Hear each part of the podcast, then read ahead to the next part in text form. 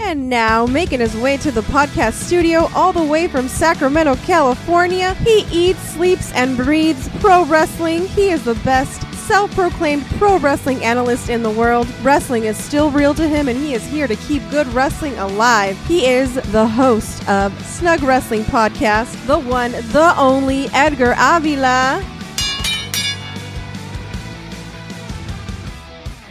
It is that time again, folks. Welcome, welcome, welcome back to Snug Wrestling Podcast with me, your host, Edgar Avila. And today is all about AEW Collision from Saturday, September 9th. And I actually took the time to watch this episode of Collision from top to bottom this weekend because I haven't done that in a while. It feels like I haven't talked about AEW Collision in quite some time because it's so hard to keep up with all of these wrestling shows, especially on the weekend, especially when you have family. The weekends are usually spent having a good time and not watching wrestling because I do enough of that already, especially during the week. But luckily, I managed to find the time to watch AEW Collision and I get to talk about it with you guys today. I appreciate everyone that's been hitting me up on my social media. If you haven't, please do so at Snug Wrestling. I've been uh, trying to start this new trend on my social media where I post about most memorable moments in wrestling when it comes to WWE. I've only been doing WWE because that seems to be the most memorable moments are from WWE TV, especially from the casual wrestling fans that don't really watch wrestling nowadays anymore, but they did in the past and they're slowly trying to get back into watching it. So be on the lookout for those posts and those reels that I've been sharing on my social media. They're really fun moments. Uh, I've posted about Chris Jericho return in 2007 to WWE, the big boss man interrupting the Big Show's funeral, Triple H dressed as Kane at Katie's funeral, and a lot of good stuff. The Stone Cold Steve Austin and Booker T, grocery store brawl, and much, much more. And it's been fun to go back and watch those videos and get to share those moments with everyone again. And what are your guys' most memorable moments in wrestling? It doesn't have to be all WWE. So let me know. Give me some ideas, and I'll be happy to uh, post some videos about it and um, spark up some conversations. But in other news, yes, it's that time to go over the news segment here at Snug Wrestling. So let's get into that.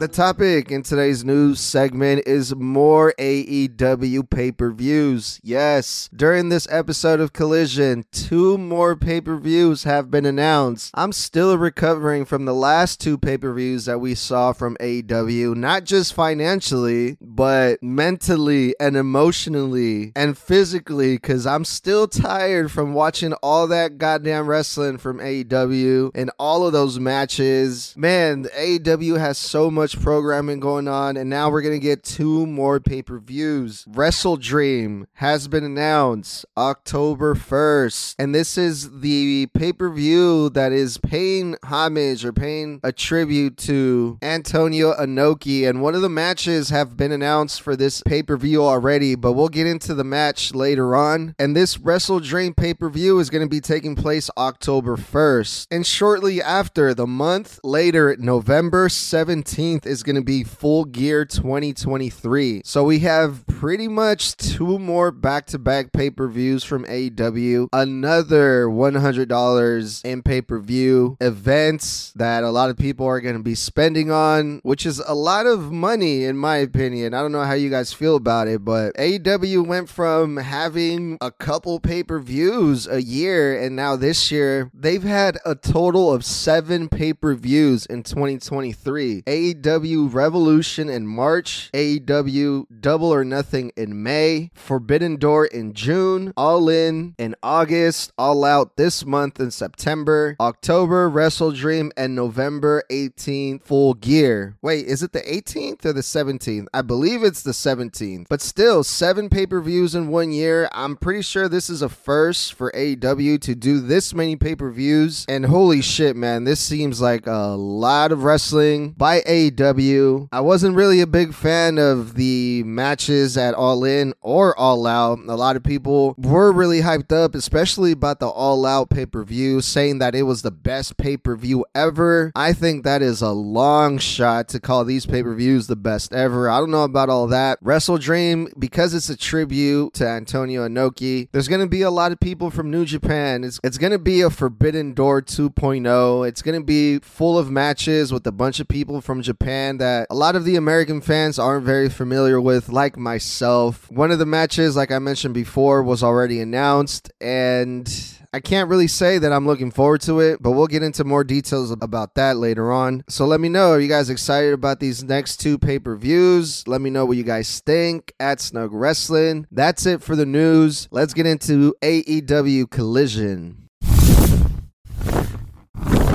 AEW Collision Saturday, September 9th started off with an open challenge for the International Championship Jon Moxley versus Action Andretti. Again, another open challenge match. Jon Moxley wrestled AR Fox. Now he's wrestling Action Andretti. And his next match has already been announced versus Big Bill. And there's a funny meme going around on the internet that Jon Moxley is just going through the roster in alphabetical order. And we've been seeing a lot of open challenges going around with the TBS Championship. FTR is also going to be having an open challenge, but we'll get into that later on as well. So, Jon Moxley, he comes out, he does his entrance through the crowd, and just the way that Jon Moxley walks in the arena, this guy, I don't know, who does Jon Moxley think he is? Does he think he's like the Sandman with the entrance? A lot of people think that Jon Moxley, that this guy is the best wrestler in the world. Even Bryan Danielson. Bryan Danielson went on record and said that Jon Moxley is the best wrestler in the world. Highly, highly debatable. I don't see it. Not now. I don't see it. Not when this guy was Dean Ambrose. And I'm not going to see Jon Moxley as the best wrestler. Not ever. And Jon Moxley here, he's going up against Action Andretti, a guy that AEW tried to get over by putting him over Chris Jericho randomly. I believe Action Andretti in his debut match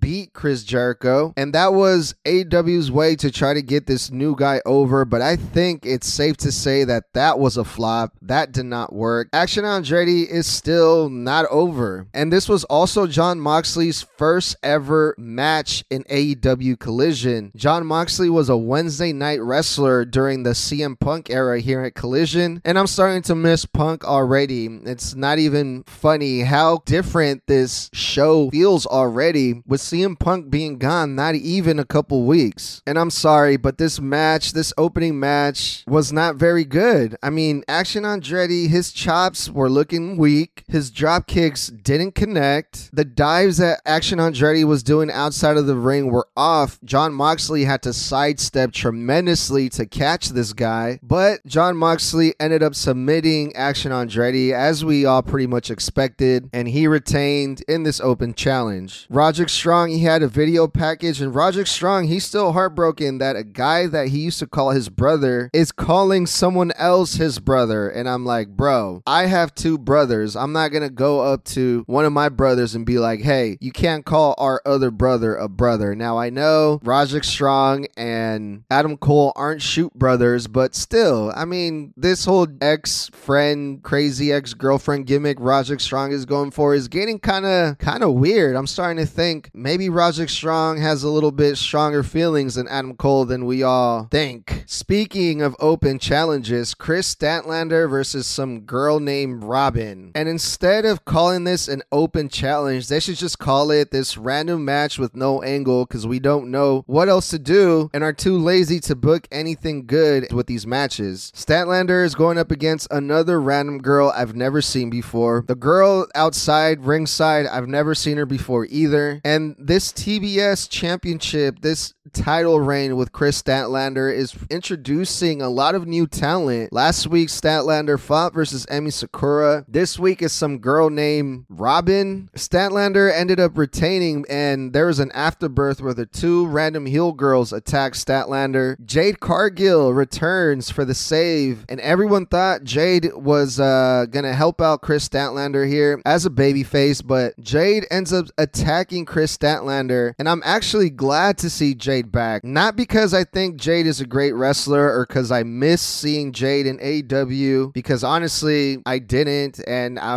was never really a big fan of Jade's work in the ring or her promo skills. I mean, she looks cool, she looks like a badass, but that's about it. But at least we're gonna see a feud with this TBS title with Kris Statlander versus someone that we actually know versus someone that we actually recognize instead of these random girls that Kris Statlander has been going up against these past few weeks. And then we get more interviews. Ruby Soho is pissed off at Toni Storm. Saraya is defending her title at Grand Slam versus the winner of a four way eliminators match. The interview after that was Eddie Kingston versus Claudio. Tony Schiavone looked awkward as fuck during this interview because this shit got real. Claudio doesn't remember what Eddie Kingston's problem is with him and pretends to be a better person, quote unquote. But Kingston reminded all of us what really happened here. Claudio didn't want to do business with Eddie Kingston and then left to the land of make believe, which for the people that don't live in the internet and that aren't living in the wrestling bubble 24 7, this translates to Claudio did not want to wrestle Eddie Kingston in the independents, then left to WWE. Both of these guys, they have championship belts because, of course, they do, because it's AEW and everyone in AEW has a belt. Claudio is the Ring of Honor champion. Eddie Kingston, he's some type of champion in Japan. And both titles are going to be on the line for this match between Eddie Kingston versus Claudio. And the Bucks, they can learn a thing or two from these guys, from Eddie and Claudio. This issue, this situation was a shoot. This was a real life problem that really happened. And this goes back to when Claudio first joined AEW. Eddie Kingston was not happy about Claudio joining the company because of their past issues. And look, maybe they still haven't settled those issues. Maybe they're not ever going to, but at least these two guys are going to be working together like two grown adult men, and they're going to be giving us, the fans, a good match to look forward to. Up next, we had the Bullet Club Gold versus Gravity, Aerostar, and Dios del Inframundo. The Collision Cowboy of the Month gets tagged in. Hard Rock Juice Robinson to a lot of booze. And Juice Robinson, he's so entertaining. Throughout this match, he was shouting things in Spanish like Buenas noches and I hate lucha libre, which was fucking great. But again, more random wrestlers in this show of Collision, more random wrestlers in these matches. I mean, we've seen Gravity a few times before, but the other two guys, maybe they, they might be familiar in Mexico or in AAA, uh, but not here. Uh, not to these American fans, at least not to the most of us. Juice Robinson, he ends up getting the pin. During the end of this match, this match turned into a really, really fast, high paced, 1,000 mile an hour match. The Lucha guys, they forgot or threw the tags out of the window after a while, and they were just running in and out of the ring nonstop. And throughout this whole entire match, Andrade was looking on from the back. CJ Perry, she has a video package and she cuts a promo on her own husband. And now it looks like CJ Perry is feuding with her own husband. What is all that about? I have no idea. But we have another video package later on that kind of ties back to this. So we'll get into this a little bit more. We got a video package, a goofy video package by the Dark Order, and another video package by the Acclaim announcing their world tour. The Acclaimed are the new Trios champions, and they're going to be defending all over the US of A. And more random wrestlers on this AEW collision. Rey Fénix versus Angelico. The returning Angelico. Angelico was in AEW when AEW first started, and I haven't seen him since. And Angelico, he's this white guy with a Spanish name that wrestles like a luchador. And like I said, random. Haven't seen him in a while. But what about like maybe using the people that are already in your roster? I mean, where's Wardlow? You have people like him that are sitting at home, and meanwhile, we get Angelico, Andretti, and some guy named Inframundo instead. I don't know. Something's not right there. Rey Fénix wants to face Jon Moxley, but he's getting his ass kicked by Angelico, so that doesn't really make sense to me either. Rey Fénix ended up getting the win after a competitive match versus Angelico, some lucha guy that we haven't seen in a really, really long time. FTR, they have an interview and they also announced their open challenge, but at least this one makes a little bit more sense because FTR, they have beaten almost every tag team in AEW, including the Bucks at All In. So who else is left? I don't know. I guess we'll see. Uh, later on, it was announced the tag team that they're going to be facing is another tag team. I believe they're from Ring of Honor. I didn't even get their names to tell you the truth, but at least we're going to see FTR defend their championships next week in Collision. And the highlight of this whole entire show is Roderick Strong versus Darby Allin. This match was the best match of the night. This match stole the show, and this match made this AEW Collision worth it because Darby Allin was making his way to the ring and gets attacked by Luchasaurus and Christian, but Darby still makes it to the ring. It's such a Darby Allin thing to do. This guy, he never gives up. Oh wait, no, that's uh John Cena's catchphrase, but you know what I mean. And finally, we get something with some teeth here, something meaningful, something entertaining. We get a, a heel versus a baby face. The crowd is cheering for the baby face. The crowd wants Darby Allin to win. Can Darby Allin pull this off? And man, this was such a great match. The spot in the top rope in the corner was a perfect bump. Darby Allin sold it. He sold the shit out of that bump, and man, that was wonderful. This was again my favorite match of the entire night. And then AR Fox ends up coming out to even out the odds because Roderick Strong was out there with his two friends, and the people are so pumped for this. This match was really fun. Roderick Strong and the boys they attack Nick Wayne. AR Fox tries to help, but accidentally hits Nick Wayne. Darby Allin goes for the coffin drop. Roderick Strong gets the knees up, and Roderick Strong gets the win over Darby Allin. Wow. I was not expecting Darby Allin to lose this match, but he did. Roderick Strong moves on to the next round of this tournament for the number one contender for MJF's Triple B. Willie Hobbs, he has a video package and says this chapter is still unwritten. This feud with Miro continues. At least that's what it seems like. So this whole thing that's going on with CJ Perry and Miro, somehow Willie Hobbs, he's still involved in all of that. So hopefully we get a match out of Willie Hobbs and Miro, a rematch with these two guys. The first match was really good. So hey, bring it on. Let's keep that feud going. I'm all for that. Keith Lee has an interview and he was asked a question and his answer was indubitably. Keith Lee's advice to the colliders is run. I don't know how much of a threat you can sound like or you can seem like after using a word indubitably, but it looks like Keith Lee is going to be part of the Saturday night wrestling show that is Collision. We get another video package, but this is a video package from Ring of Honor guys. So is Collision going to be the show where we're going to be seeing a lot more people from Ring of Honor? That's what it looks like. And I don't know how I feel about that. I mean, this is AEW. This isn't Ring of Honor, but okay. Bryan Danielson, his in-ring interview with Tony Schiavone, and it is the big question, what is next? Danielson just had a strap match versus Ricky Starks. What is next for Danielson? Danielson's career is running out of time. He, he has about one year left in his career. It was a promise that he kept to his daughter, his six year old daughter, that when she turns seven, Danielson is going to slow down. And Danielson is a man of his word, but in the next year, he's going to go hard. That was really exciting as a fan to hear. If this is Danielson's last year, this is going to be the most epic year in Danielson's career. And I'm all for that. I'm, yes, I'm thinking, man, this guy, I wonder what he's to do in his last year. And then he said he wants to fight versus Zack Sabre Jr. Oh my God. And I'm like, nah,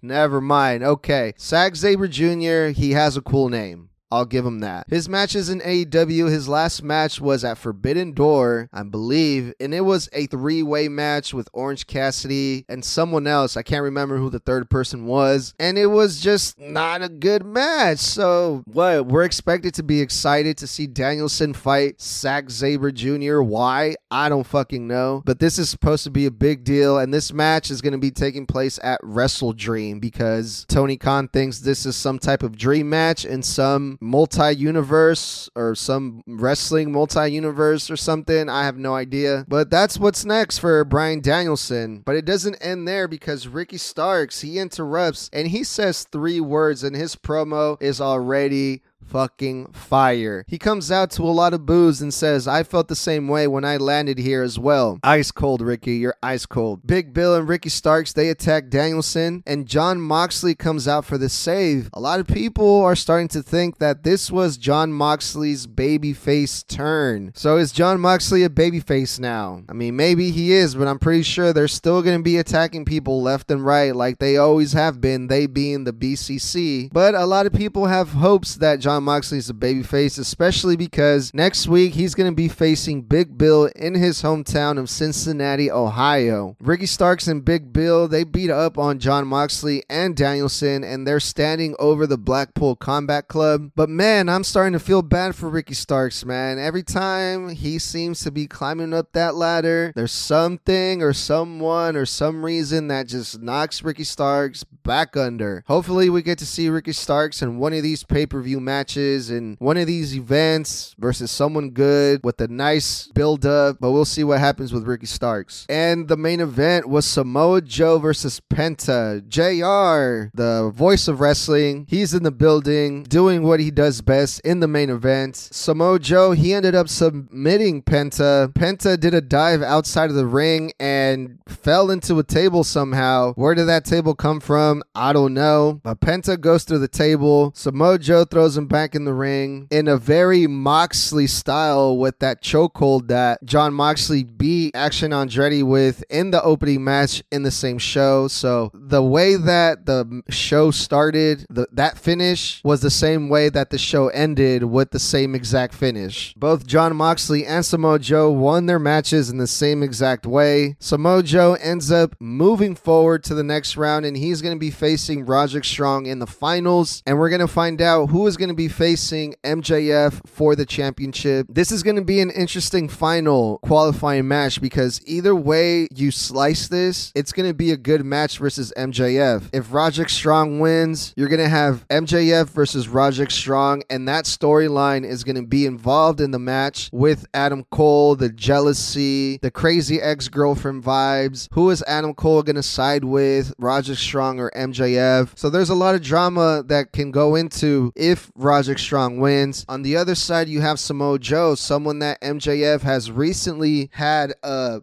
really strong feud with, a lot of strong confrontations. They've been going at it. The big promo that ended up in a brawl on Wednesday night with Samoa Joe and MJF. Either way, this is going to turn out to be a really good match for the championship. But now that I think about it, especially the way that AEW does his booking, I'm going to make a prediction for this match. And my prediction is this match is somehow going to end up in a draw and it's going to be a three way match between Roderick Strong, Samoa Joe, and MJF. Simply for the fact that both of these guys have really good feuds. They have really good angles with the champion MJF. And I don't see Tony Khan or AEW picking one story and running with it. I think they're going to go with both, if that makes sense. That is my prediction. That was AEW Collision. Let me know what you guys think. Hit me up at Snug Wrestling. Thank you guys for listening, and we will talk soon.